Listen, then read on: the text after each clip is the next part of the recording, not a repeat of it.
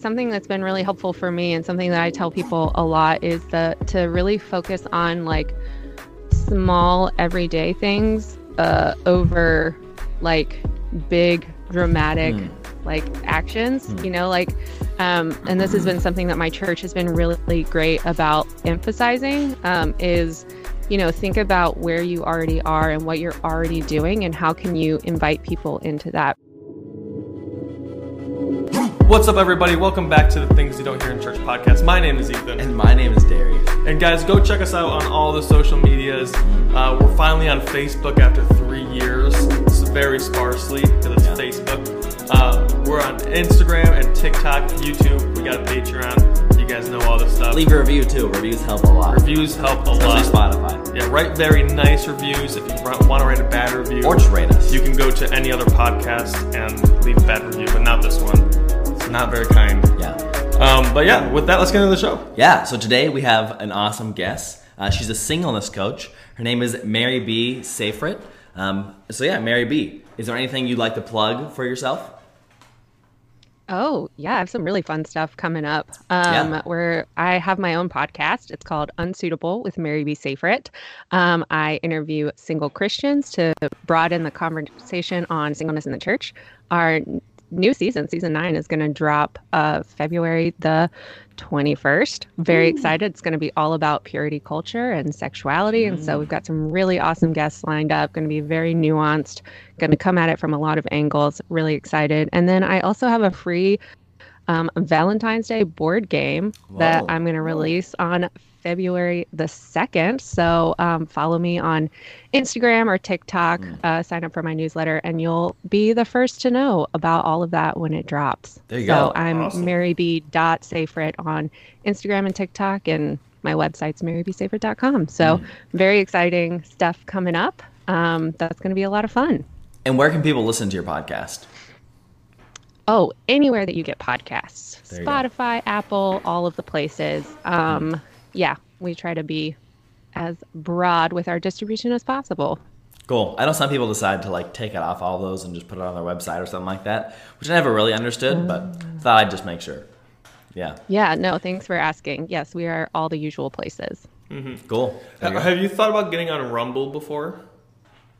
No, I don't know Rumble's, if I know what Rumble is. It's like this up and coming. It's trying to challenge YouTube because like YouTube's like the giant of like the video space. We're not on like there. That. Yeah, we're not. But I've gotcha. I've heard of different podcasts have gone on there, and I thought maybe we should be on there because usually it's the people who are like, it's like you know what like Parler is. It's like the Facebook for uh-huh. conservatives. Rumble's sure. kind of like that, where it's like almost like video space for people who get demonetized for on YouTube. But I just always okay. was thinking like, man, that might be a good thing to be wide or distributed wide, but I thought like, there's probably not that many people on yeah. there. There's like a billion yeah. people on YouTube. It's not yeah, a lack of audience. Yeah. yeah, for sure. I mean, I guess it all depends on where your people are, and if your people are there, yeah. then you know, mm-hmm. um, worth it. But I don't know that my people would necessarily be there. I should say that um, we are not on YouTube. Mm. Unsuitable is not on YouTube, mm. um, but Spotify, Apple, all of that. Just because the um, we do not a ton of editing, but enough that mm. it would mm. be like very challenging to mm-hmm. get the video all right. synced up and whatnot. So right. we're not at that point right, yet, but understand that one day. Yeah, cool. So Mary B, can you tell us what a singleness coach is? Maybe for people who don't know. Mm-hmm. Uh, me and Ethan were, were kind of joking about it before because we don't like really necessarily yeah. know what it is, but we thought it'd be funny if like a singleness coach was somebody that like someone commits to this person of like i'm gonna be single don't let me ever like get in a relationship and you do everything you can to sabotage their life so they can never like get in a yeah. relationship like yeah. give them terrible advice and like every time they go on a date like yeah. it's your job to like ruin it or mm-hmm. something like they're just like chronically like in bad relationships so it's, like, it's your job to mm-hmm. keep them single until like, they heal or something i have a bad history with the people i choose to date you're like okay well i'll show up to every date you're on and I'll just ruin it. I'll either be like, "Hey, aren't you the guy who kicked the puppy in the park last week?" Or that was you. that was no, it really was. I have a video. so funny. But yeah, so yeah, what yeah, does like a, a, we know that it's not that. So not to yeah. demean you, but she's like, no, no, totally I fine. I was gonna make that. a joke about it uh, being like a sobriety coach, except for you know dating. Um, yeah. Where I'm just, yeah. I mean, honestly, if that's what it was, I could see myself being pretty good at that. Mm. Um, just because I like to, you know, live my life doing all of these bits mm. all of the time and that just feels like it'd be a super fun bit and yeah. I get to like try out different characters and improv so that's not a bad idea um, that is not exactly what I do though um, so uh, yeah I I just I coach singles who are Christian who are trying to figure out how to uh, do both faithfully and um, you know are really looking to make the most of their right now lives and mm. really um, step into what God is inviting them into in their current context, whether they're going to get married in the future or not. Um, it's really about, you know, like how do I build holistically, like holistically speaking, how do I build healthy relationships? Hmm. Um, you know, we talk a lot about like people who need to, um, who are recovering from purity culture. And so uh, working through some of that kind of stuff. Um, I mean, I'm not a therapist, but so it's more like vision casting for hmm. the future versus digging up stuff from the past mm. um, is kind of how I would qualify the difference there. Um, but also, if someone like wants to make a career change or is like, I'm moving to a new place and I just want someone to help me like brainstorm how to like create community. Mm. Um, there's a lot of different stuff that we talk about. I don't like if someone wanted to hire me as more of a dating coach, I could definitely do that. But mm. um, it's more kind of the like 90% uh, that comprises the rest of singles' hmm. lives that mm-hmm. we work with, um, as opposed to just focusing in on dating. So gotcha. That's a little snapshot of what mm. I do. Yeah. Do you have a lot of people who are like, hey, I'm choosing to be single and live single intentionally for like celibate my life? And is that some of the people that you are working with? Um, I would say for me, it's more so people who like find themselves single hmm. um, and are kind of wrestling with the potential of like this might be me for the rest of my life. Like I hmm. don't have a ton of control over whether or not I'm going to get married. Um, hmm. And so, you know, they're not necessarily. Yeah, some some are like I'm okay with that and like I'm coming to terms with that, but I just need a little help like vision casting because there aren't a ton of models for like what that looks like mm. for what you know my life could look like um, in a church context um, there just isn't the the support necessarily for people who are mm. in that situation um, mm. So it's more people who happen to find themselves single and mm. uh, so i would say that like um it's more people in their 30s and a little bit older um, i find that singles who are maybe more in the early 20s space tend to be this is a broad generalization generalization but um, are more in the like place of i just want to get unsingle as quickly as possible right. and like marriage is for sure going to happen for me um, there's a kind of a threshold where i find that people especially women get to a point where they're like oh right this is not a guarantee what is my life going to look like what is like the hope for me and my like the, um, what does it look like to build a full, meaningful, faithful life hmm. as a person who is single long term? Hmm. So, wow, yeah, so those are some deep things to wrestle through too.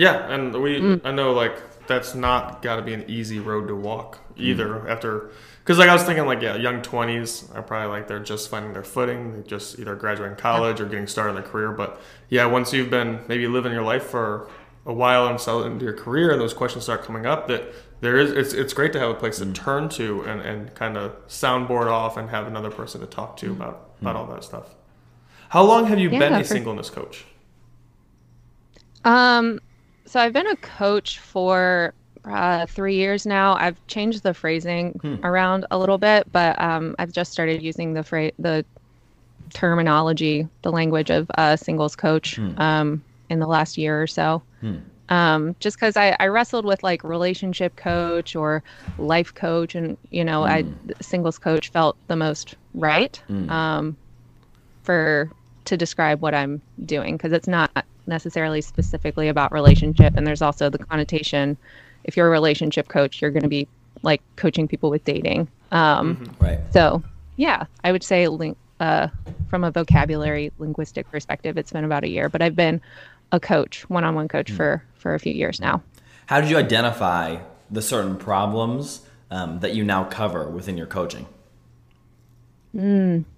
Um, yeah, I started like really digging into this niche um probably five years ago. Hmm. Um, and so it, it started because uh, I had an idea for a book hmm. um, and really saw a void in the Christian market in particular um, when it comes to books that are for singles hmm. um, that aren't necessarily about getting unsingle as quickly as possible that aren't and also that are like written by actual single people hmm. um, and that are like coming not necessarily coming from a place of marriage is a guarantee or like you just need to be content and like forcing people kind of through hmm. that um, process without any nuance or depth so hmm. um, yeah I, I became really fascinated by the topic and by the um, the lack of resources hmm. for single people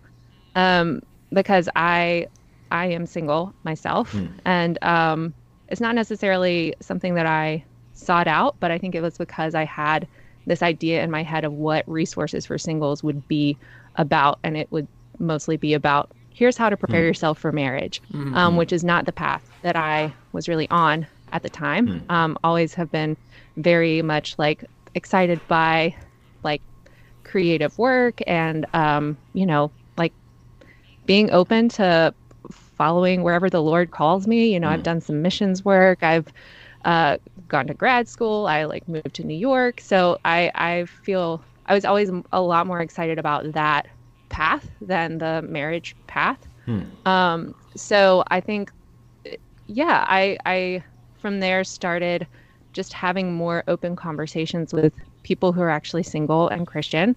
Um, moving to New York was a huge part of that as well, I will say, because there's just it's just a lot more normalized here yeah. to be single, quote unquote, later in life, mm. um, whatever that means. But uh, yeah, so I just found myself in a culture that was very different from, um, you know, growing up in the southeastern United States. It's very much more so like, uh, just marriage is so much more normalized, and that's just like kind of the given hmm. thing that you're gonna do. Um, yeah, so like having these really open, honest conversations, looking into what kind of resources are out there and like where my personal frustration was with those resources and you know just kind of putting stuff out there building um, my instagram i have a blog as well and then the podcast. Um, just yeah having a ton of conversations with people and seeing like it, it was kind of this moment of um, I can't be the only one who feels this mm. way. I can't be the only mm. one hmm. who's frustrated by this. Mm. I can't be the only one who is really hungry for uh, a different conversation on singleness. Hmm. And I wasn't. So it's been really cool to discover that and to, um, yeah, over the past five years, just really like listen to what people are saying, what the questions that people are asking, um, getting to work with different kinds of people, getting to talk to um, a pretty broad range of humans mm. on my podcast. Um, yeah, I think it's it's all come from just a combination of all of those things, mm. and then just giving myself the time and space to to think and pray and meditate and research very deeply on this topic. Hmm. Wow. Have you seen the landscape of what it's like to be single increase in like its positivity in the last three years since you've been starting, or I guess let's five years since you've been studying it, from where we were to where we are now? Like, are people more accepting of people being single, or even the idea of you're not going to get, not everybody's going to get married in their lifetime, or is it kind of the same? Um, I mean, it's there. Mm, it seems to be shifting a little bit, mm. just as far as at least the fact that more people seem to be talking about it more. And I don't know if that's just like because I am paying more attention mm. in a very mm particular way, but um, I do find that there seems to be greater recognition, at least within within um, the general Christian cultural zeitgeist mm. of like this reality that there are so many single people in mm. the church and what are we going to what are we going to do with that information? What are we going to do about that information? What why is this happening? And people have all sorts of theories about that. Mm. um, but yeah i would say that the um, i think that there is kind of a critical mass as far as singles go mm. that is making the conversation feel more urgent. Um, because I think like you know just so many people who are in leadership who are like thought leaders even in the Christian space mm. are married and so the the reality of of singleness of being a single Christian is just like can be pretty separate from um like pretty isolated from the conversations that are happening in the rooms where decisions are being made. And so there isn't, there's just kind of that, I mean, it's human nature to um, not necessarily be able to think outside of, not even mm, mm, mm, words, like to not necessarily know what questions even we need to be asking or mm. not have a particular perspective or lens or way of being able to see this is like this is a very real problem and maybe we're not addressing it in a way that is helpful for those people or like helpful for the church as a whole. Hmm. Mm-hmm. Was that coherent at all? Yeah. Mm-hmm. Okay. so, in your experience with coaching different people and you know running a podcast, I'm sure you interact with a lot of single people, whether you're directly coaching them or maybe they're reaching out to you.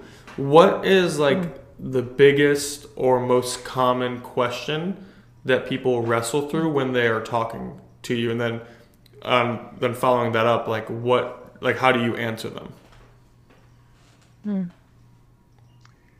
um yeah i think conversation that i have a lot with a lot of people um is really it's really about like i don't know this disconnect between what um, hmm, how do I want to phrase this? I think what I find is that people singles really want like very real, deep, thick community, mm. um, and are having a lot of trouble being met in that need mm. by the church, by their commu- the communities that they're in, um, because are it's at least like Western American white American culture um, is pretty pretty isolated and pretty mm. insular as far as like nuclear families, and so um, you know there's really that that desire to be kind of part of a larger group and context um, outside of their own household that I think has is a pretty consistent struggle that I hear from singles where um, you know, they don't necessarily want like a whole singles ministry or whatever. They just they just want like to figure out how to really invite people into their lives and be invited into people's lives mm. um, in this really like interconnected, interdependent way. Um, that is really what we see, you know, in scripture when we look at the early church. Um, hmm and and so there's that real hunger for that. And so they're wondering how do i like how do i do that when like i'm not necessarily being met in that? And like how do mm. i really like how do i communicate with my church leaders? How do i like explain what it is that i want what it is that is needed here? And you know how do i talk to my married friends and ask for what i need? How do i like set boundaries with you know um uh, how much I'm serving at mm. church so that like I'm not overextending myself for the sake of feeling this sense of thick community. Mm. Um, you know, a lot of stuff like that. I would say like real community is the big a big thing that we talk about mm. quite a bit. Hmm. Mm-hmm. Do you find that overextension of the individual happens a lot when people are searching for that deeper community? Um, I mean, I would say so. There's there's definitely uh, this is something I talk about a lot, even with my friends who are uh, single. Hmm.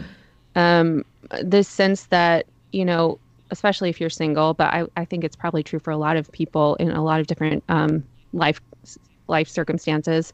Um, that if you're not like volunteering out the yin yang, then you know there's not necessarily that feeling of connection or visibility mm. with mm. the church. And so it kind of becomes this question of is my value in this community contingent on my usefulness? Mm. Um, and I think like um, there's also a a perception that singles have so much more time hmm. and so they should be serving like every free moment that they have should be given to the church and they should be serving in x y and z capacities um, and so i think like there's a few different components there that kind of um, lead to this this pressure um, to overcommit, overextend ourselves. Hmm. And so, how do you respond to people when they say, like, "Yeah, I have this deep longing for a real community," and yeah, what what is the, in your opinion, the solution to that? Mm. Um, Not a small question at all. Yeah. Solve all of our problems.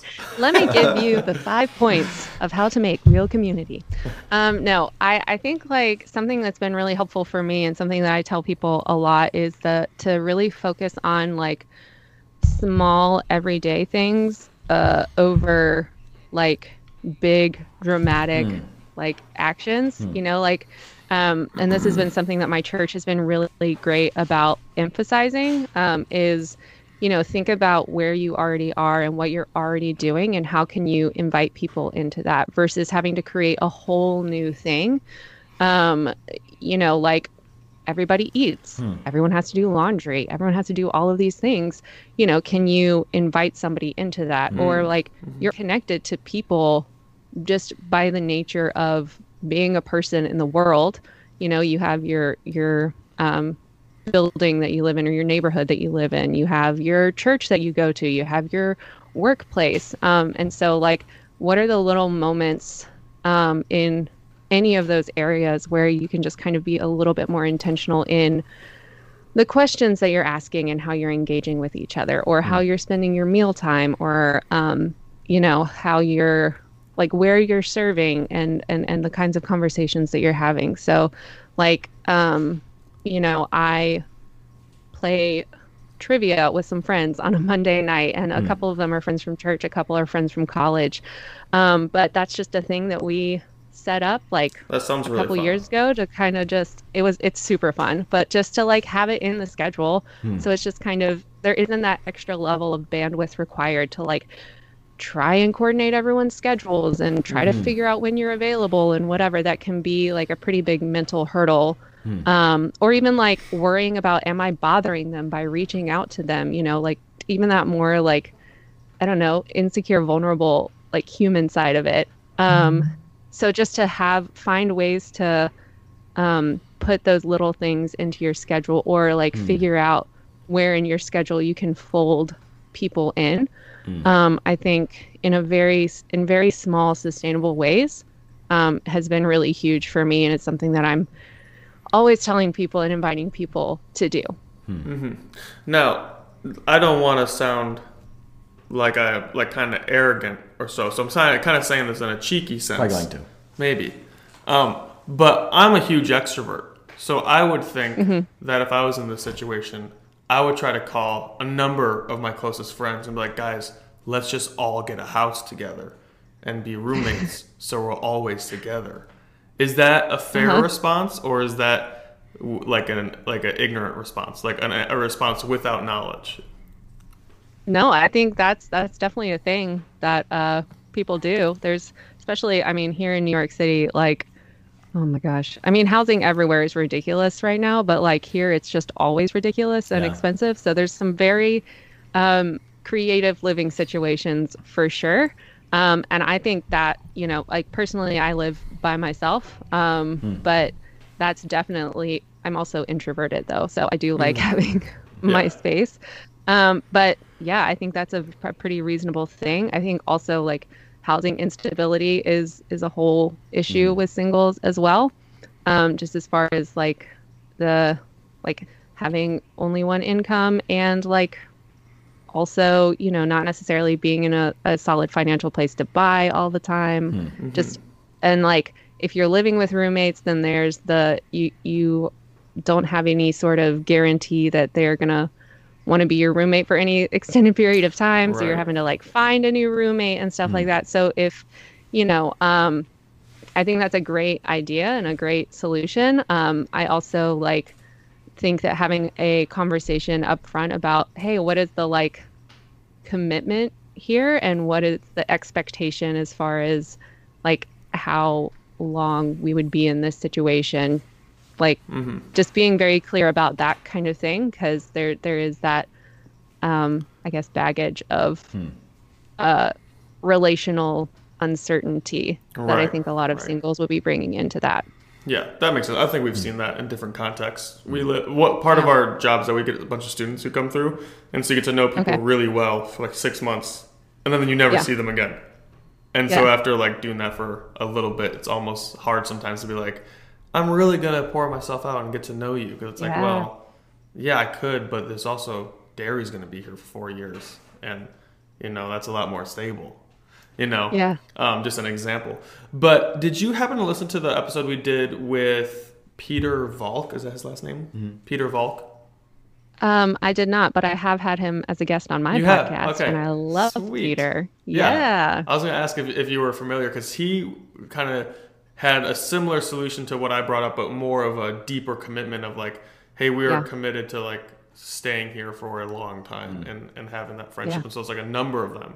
And uh, that's yeah. kind of where I was thinking about. I was like, that would sound super fun if I was in that situation. yeah, I mean, I think like Pieter's doing some really, really interesting thing and things and like really pushing the envelope, really uh, asking a lot of really important, really great questions. Um, so I'm a huge fan of Pieter's.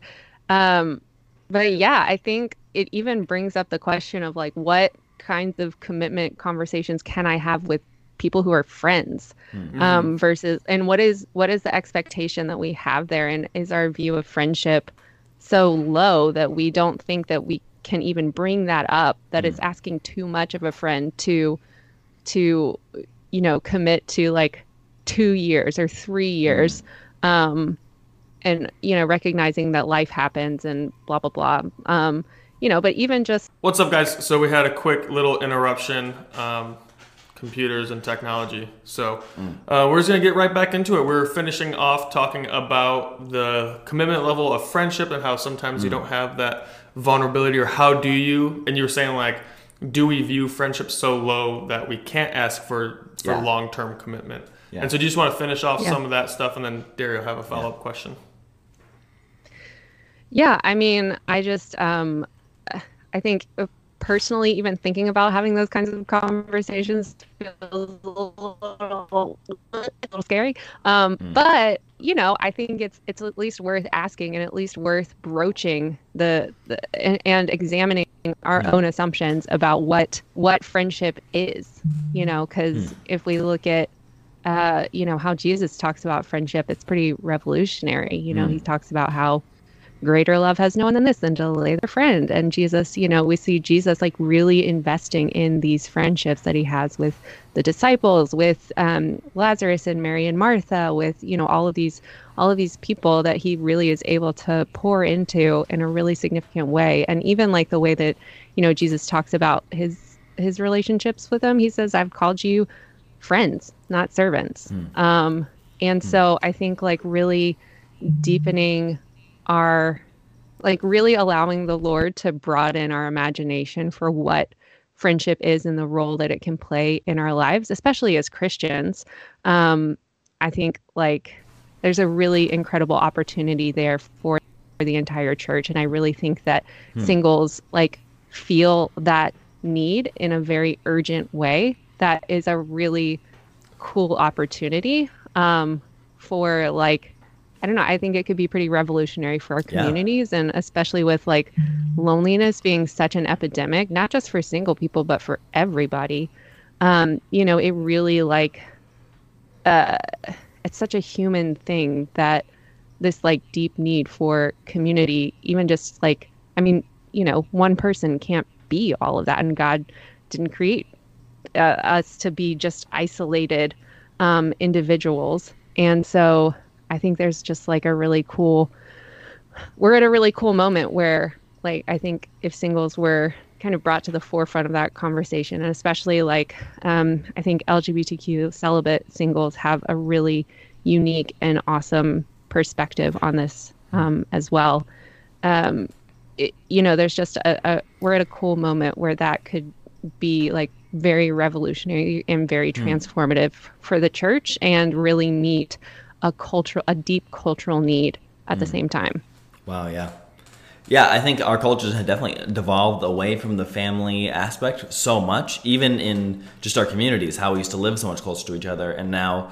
we have friends that live miles apart and, you know, we have cars mm-hmm. and stuff to get mm-hmm. to see them. But mm-hmm. um, yeah, we've, we've definitely separated a lot. So this this aspect seems extreme of like asking friends to commit to you, where there's usually like an unspoken commitment that happens within how much right. you share with someone and an unspoken vulnerability and intimacy that you have that kind of creates an unspoken bond. But having like a verbal bond between somebody, um, it seems extreme, but it seems mm-hmm. like that's where the solution kind of lies within a lot of our yeah. cultured problems or, or, holes that we have mm. um, with people who don't have those kind of communities. Have you seen people in your life apply this at all? Like actually speaking mm. out and verbalizing that kind of commitment, or not really?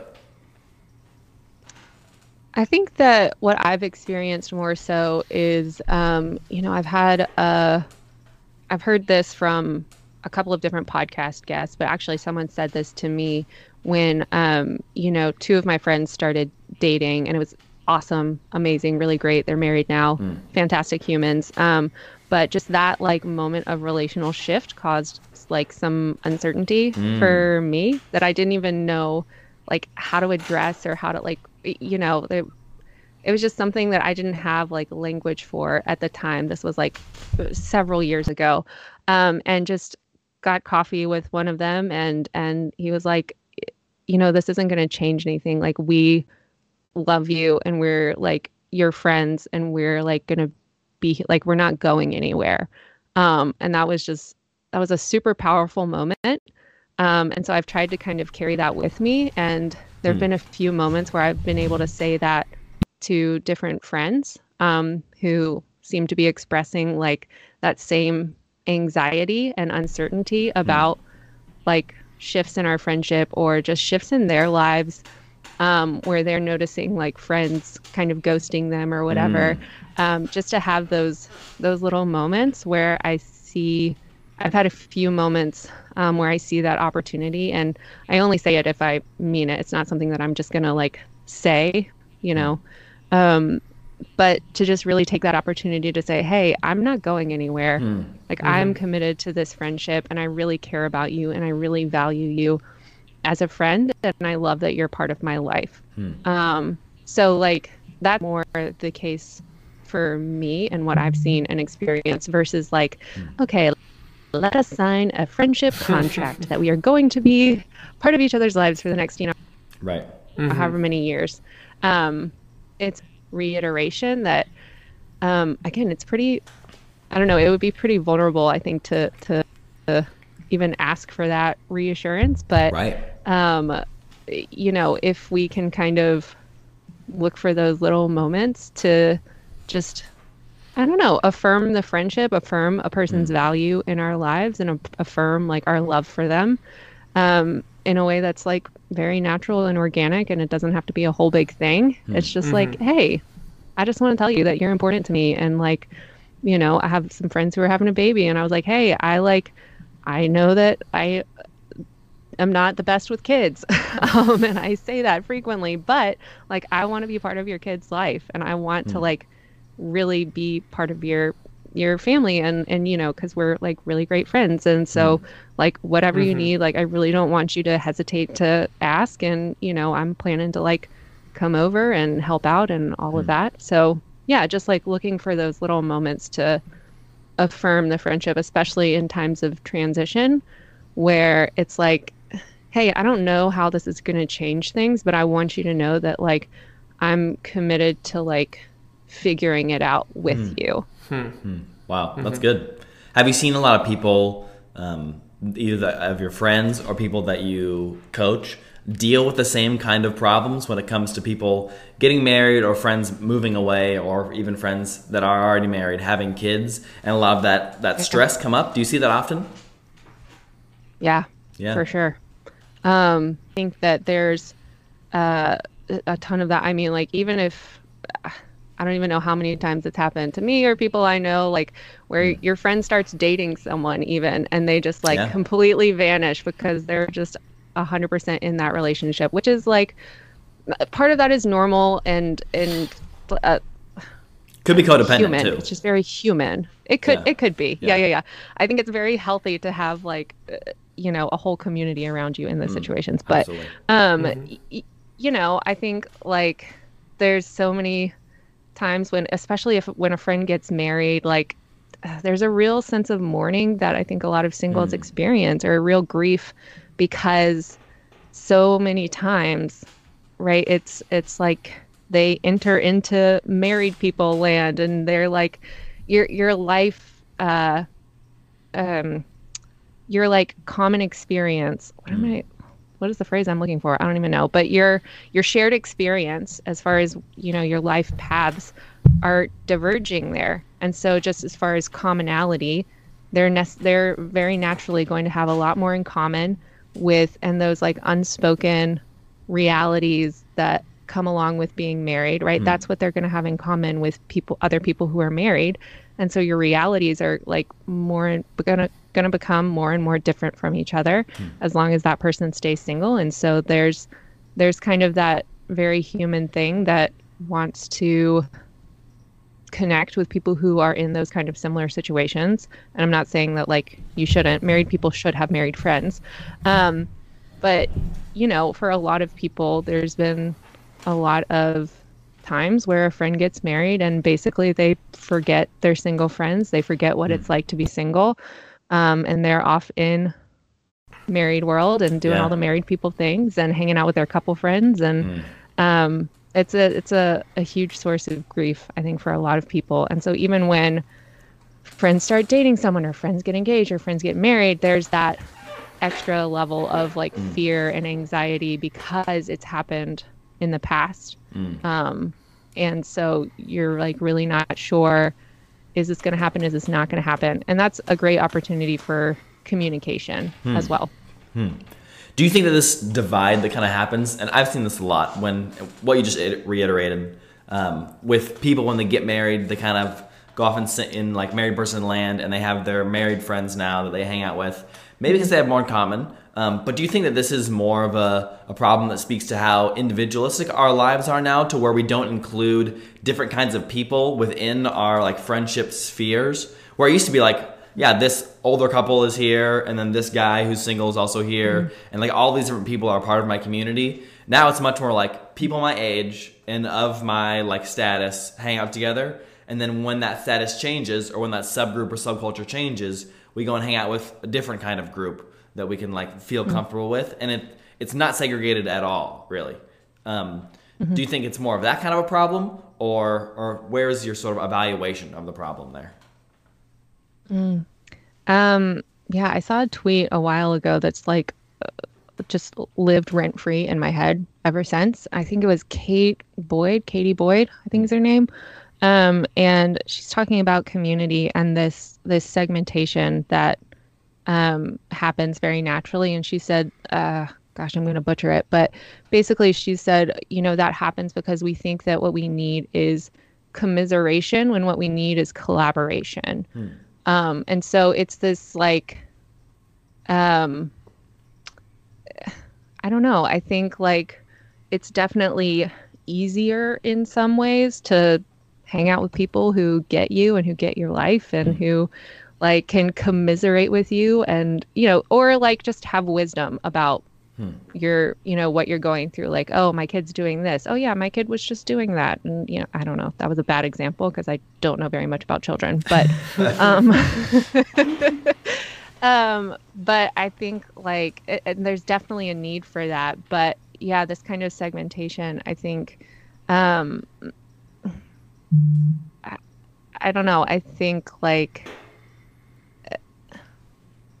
we feel like maybe there's a part of us that thinks like again that that sense of sameness is what we need and hmm. want mm. when really like that difference and that like outside perspective is really like enriching and mm. really healthy even um yeah.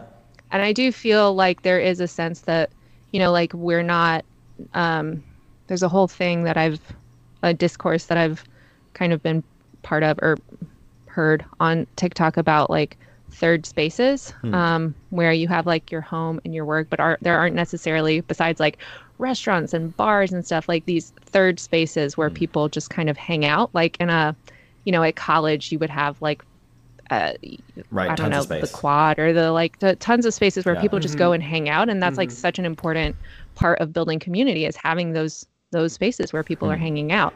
Um, and you know, once you kind of leave college, um, culturally, we just don't necessarily have those in the same way. You know, you can have these like, I don't know, like, um, like sports teams or like trivia teams or whatever, but there's a lot of those that revolve around spending money or mm-hmm. you know mm-hmm. whatever. So um, there isn't necessarily that. Um, I don't know, underlying like infrastructure to support that kind of community building mm-hmm. that can make it really challenging. And I think church in a lot of ways could is that third space for a lot of people. Yeah. Um, but you know, there's definitely a lot of room for growth in in how that particular mm. kind of third space is set up and how it does and doesn't facilitate that kind of collaborative, thick community. Mm. Um, and how it like maybe reinforces this insular nuclear family unit yeah. kind of model that is a cultural thing. Yeah, absolutely. Beautifully said. I love it. Collaboration Thanks. and that like you said that reinforces people to have more of that familial model that we miss so much. Um, and I think a lot of people would just say this is opinion, but I think it's generally true that that's the kind of thing that we need where a lot of couples will mm-hmm. just isolate themselves after they get either mm-hmm. dating or they get married and they completely change their lives. And it, it does, um, in my opinion, unfairly disrupt a lot of other things in people's lives that they were counting mm-hmm. on for their community and stuff like that. And it's so easy to do now that you don't yeah. you don't necessarily move. Like maybe one person moves. Um, but like mm-hmm. there isn't you're not like out of town now, but you've moved mm-hmm. relationally from so many people. Um, and just becomes yeah. so different. And it is a disruption yeah. in ways that is can be harmful for some people. But there's a lot of people who will do relationships correctly and don't just isolate themselves from their friends' lives yeah. or whatever, become different people after they get in relationships. And we can definitely learn a lot from from those kinds of people. I think. Yeah, for sure. Yeah. Um, so at the end, we start talking about the church there. Um, and I know the church and church culture affects so much of this sphere that we're kind of talking about. Um, what is what are the things mm-hmm. you think that the church gets wrong about being single, singleness? Obviously, or maybe not obviously, but I'm sure like a lot of people that you counsel are sort of in that realm or that sphere. Um, mm-hmm. So, what are the areas that you think the church sort of misses or doesn't talk about or gets wrong when it comes to being single? Mm. I mean, how long do you have?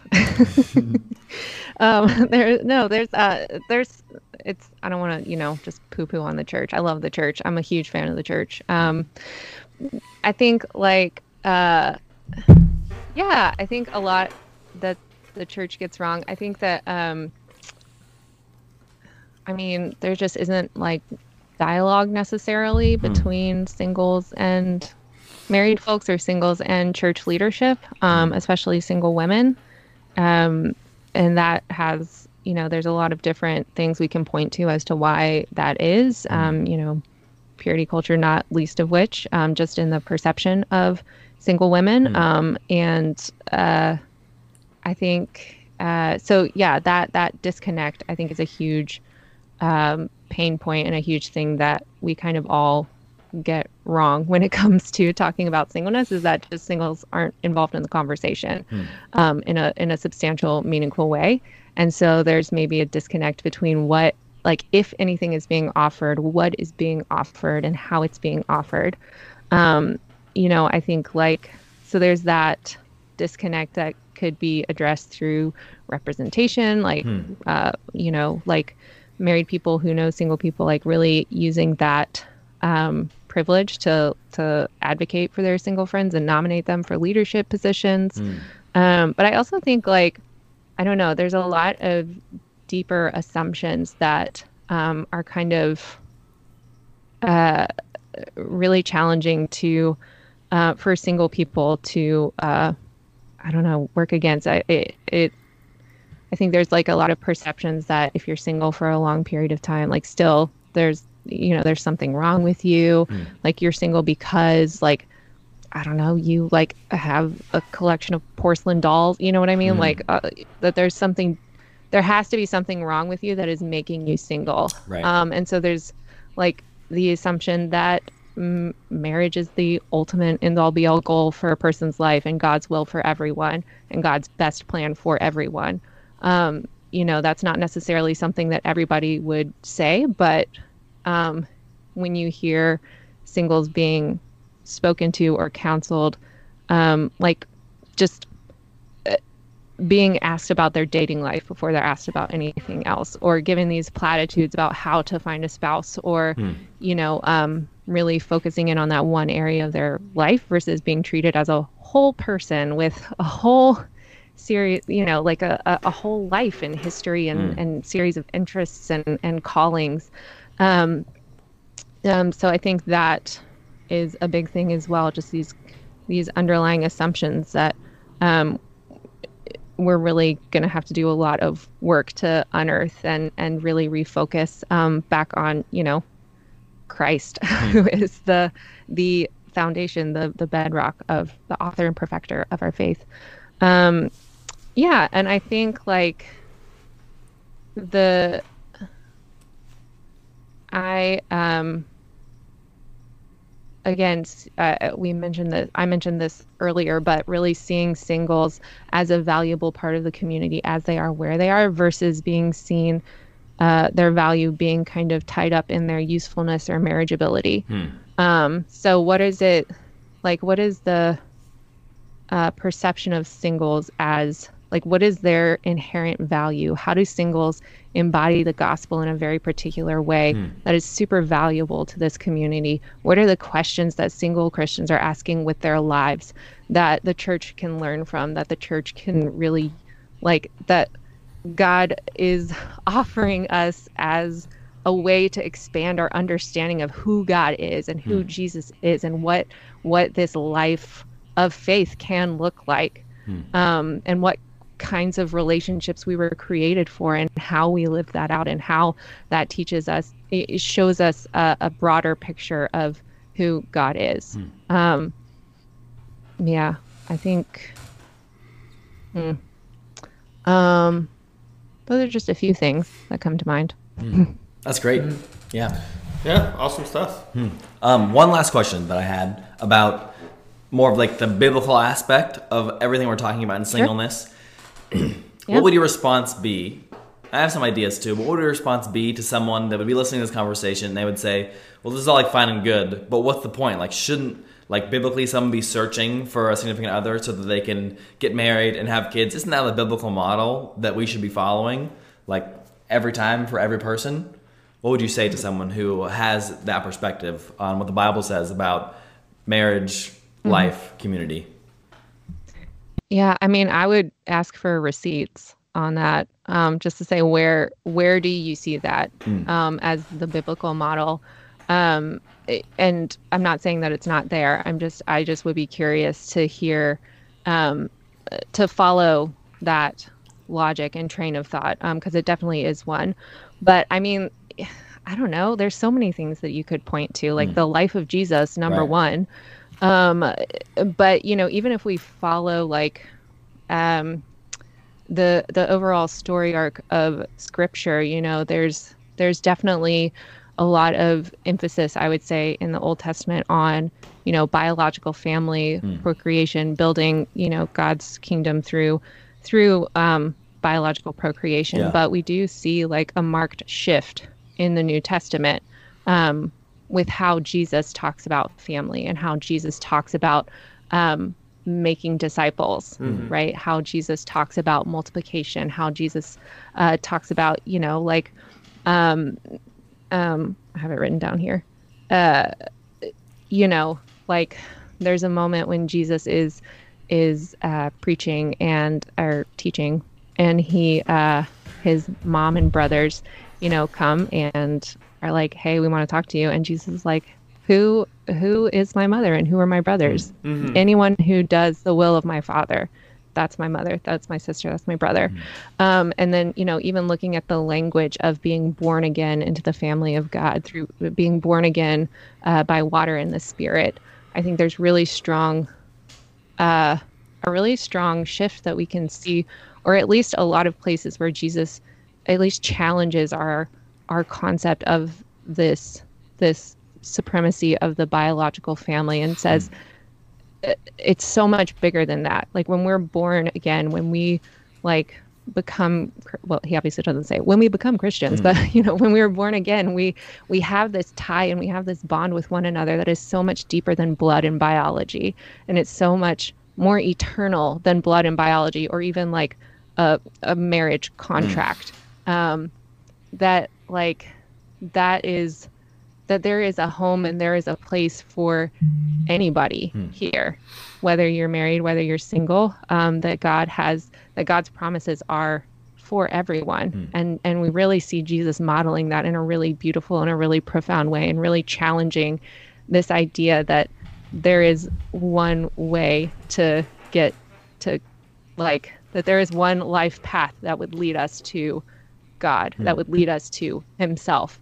Um yeah, that's mm-hmm. that's what I would say. Yeah. Now, I would say that the Bible isn't in favor either or of which direction. Um, I think that it's pretty yeah. neutral and has advice to singles and married. Yeah. But to play devil's yeah, advocate sure. to um, like, hey, like what's the biblical narrative for that? I was just thinking like, what would someone say? Um, I would wonder if they would point to the fact that Jesus created humanity in a marriage context and told them to multiply and take over the world. Now, maybe it was only that because they needed to multiply um, but right. the first picture of humanity you see would be a um, covenantal marriage. And then the final picture that you see in the Bible is a marriage with Jesus and his church, the bride, mm-hmm. you know? And so I'd wonder, I know that if someone could point to that, and if they did, what would be your response? Hmm. Yeah, I think like totally legit. Uh, be fruitful, multiply, all of that jazz. Creation mandate, mm. solid. Um, I think like I don't know how I read it. I kind of see like first, I don't think that uh, I don't read like it's not good for man to be alone as being like specific to like marriage context. I don't think that marriage is the prescription for that for everyone. Like I think that it's actually a much broader um, picture that mm. we ultimately get um, as far as you know uh, what what it means that man should not be alone.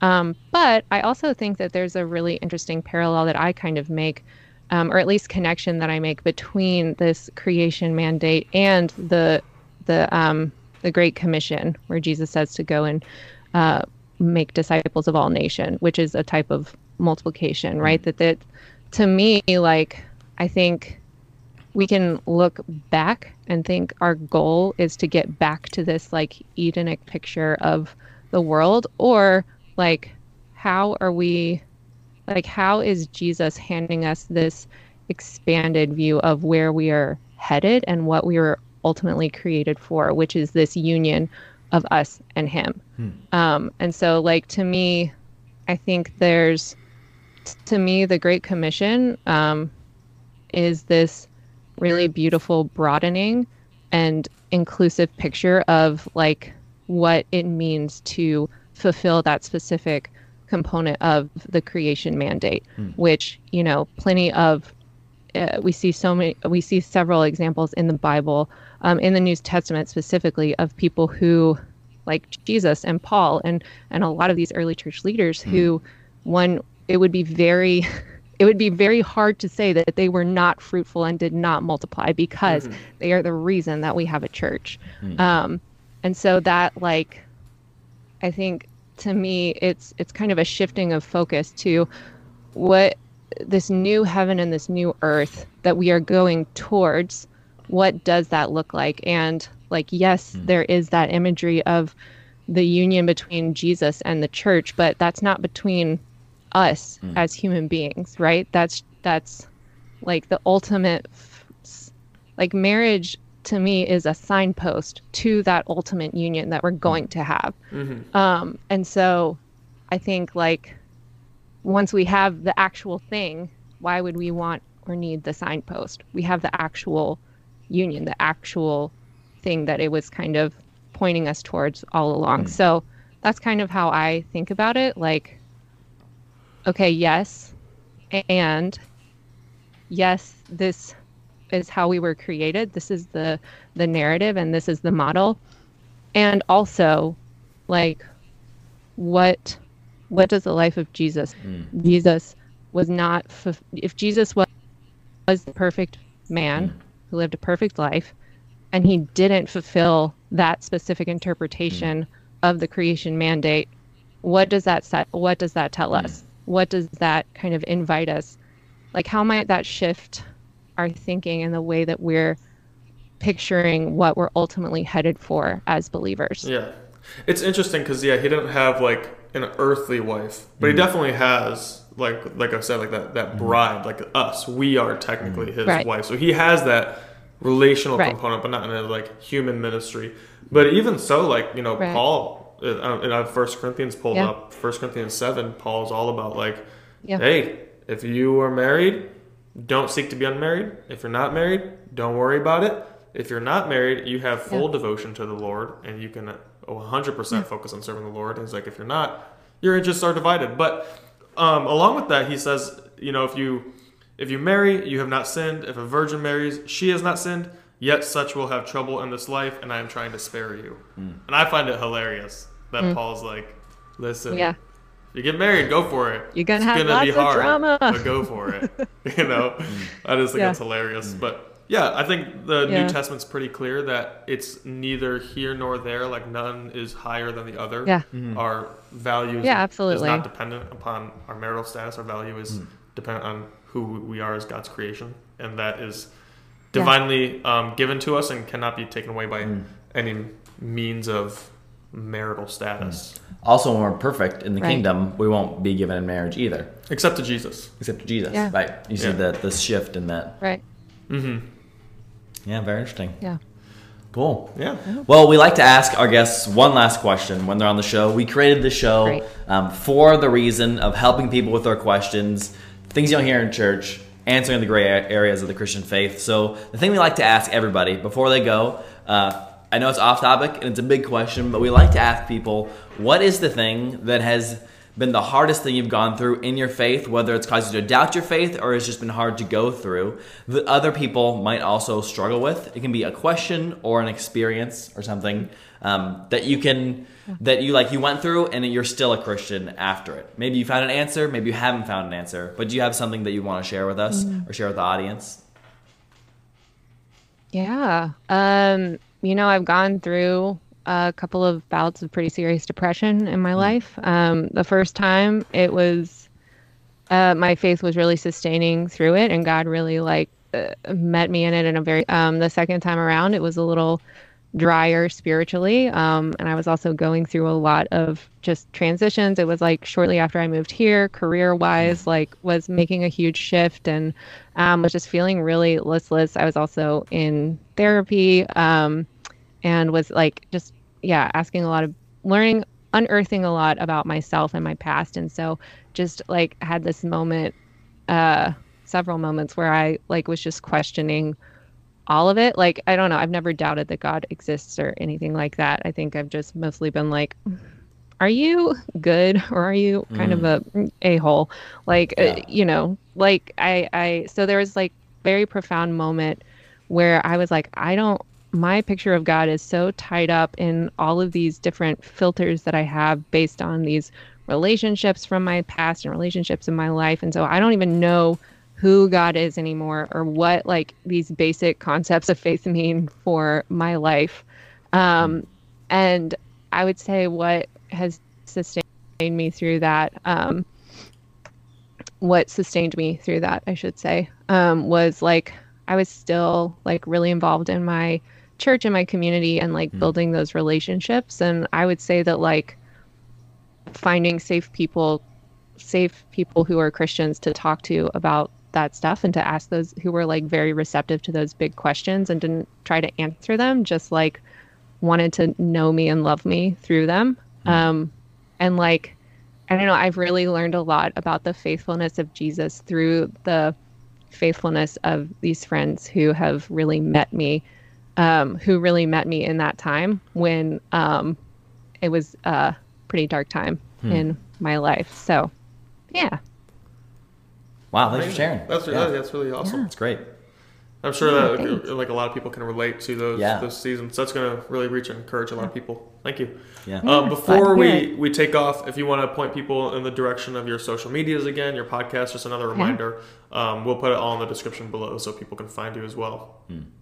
Absolutely. Um, you can follow me on Instagram and TikTok at maryb.safrit. My website is marybsafrit.com, and I've got some fun freebies there for uh, for folks. And then uh, you can get my book, The Single Christian Church Survival Guide, on Amazon.